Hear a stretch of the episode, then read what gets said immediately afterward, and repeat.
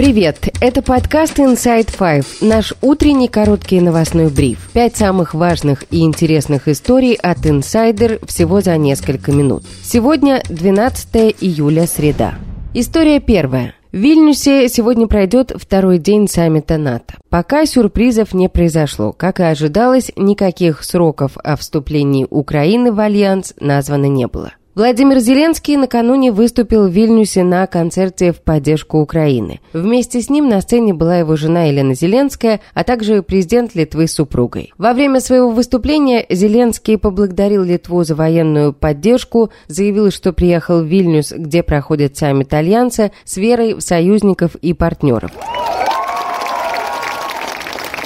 Я хочу подякувати вам. Я дякую тобі, Гітанасе. Ти завжди нам дуже сильно допомагаєш. Дякую вам, пане мере, і дякую усім вам на площі зараз. Позже генсек НАТО Ян Столтенберг заявил, что Украине упростят вступление в НАТО, но приглашение Киев получит только после согласия всех союзников Альянса и выполнения всех условий. Еще до саммита сразу несколько представителей стран-членов НАТО дали понять, что не готовы соглашаться на принятие Украины в Альянс, пока идет война потому что участвовать в ней напрямую не хочет ни одно государство НАТО. История вторая. Еще немного про саммит. Президент Турции Раджеп Таип Эрдоган согласился поддержать заявку Швеции на вступление в НАТО. Парламент Турции может ратифицировать заявку на конец следующей недели. Об этом сообщил телеканал CNN. Несмотря на заявление Столтенберга о прорыве, на самом деле это решение прорывом не было. Эксперты ранее уже отмечали, что Эрдоган балансировал между Западом и Россией и в конечном счете примет решение в пользу европейских стран. В окружении Эрдогана, как пишет Bloomberg, рассказали, что прорыв произошел после того, как Швеция обязалась поддержать вступление Турции в Евросоюз. Официальный представитель МИД России Мария Захарова и пресс-секретарь российского президента Дмитрий Песков прокомментировали решение Турции примерно одинаково, отметив, что Турция член НАТО и никто об этом не забывал. Захарова добавила, что будут сделаны выводы.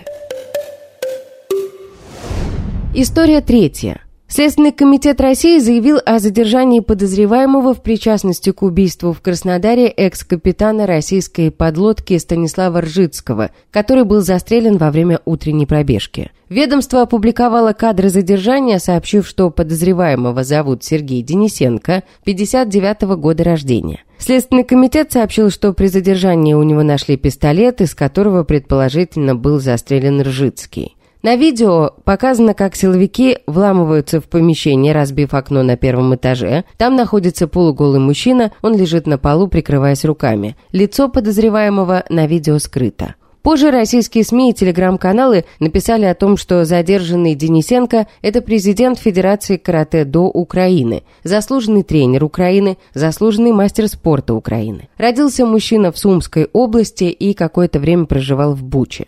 Появились также кадры, как Денисенко якобы едет в общественном транспорте на место убийства Ржицкого.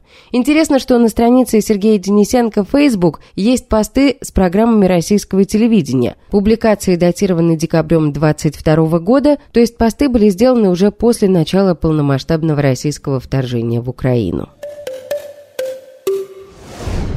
История четвертая. Министр обороны России Сергей Шойгу пригрозил использовать кассетные боеприпасы, если США поставят их Украине. Шойгу заявил, что Россия подобное оружие не использовала. Ни мы, ни американцы, ни Киев не присоединились к э, конвенции по кассетным боеприпасам. В то же время Россия, понимая, какую угрозу несут такие боеприпасы для мирного населения, воздерживалась и воздерживается от их применения в спецоперациях. При этом, как уточнил Шойгу, в случае поставок кассетных боеприпасов из США, российские военные будут вынуждены в качестве ответной меры использовать аналогичные средства поражения против ВСУ.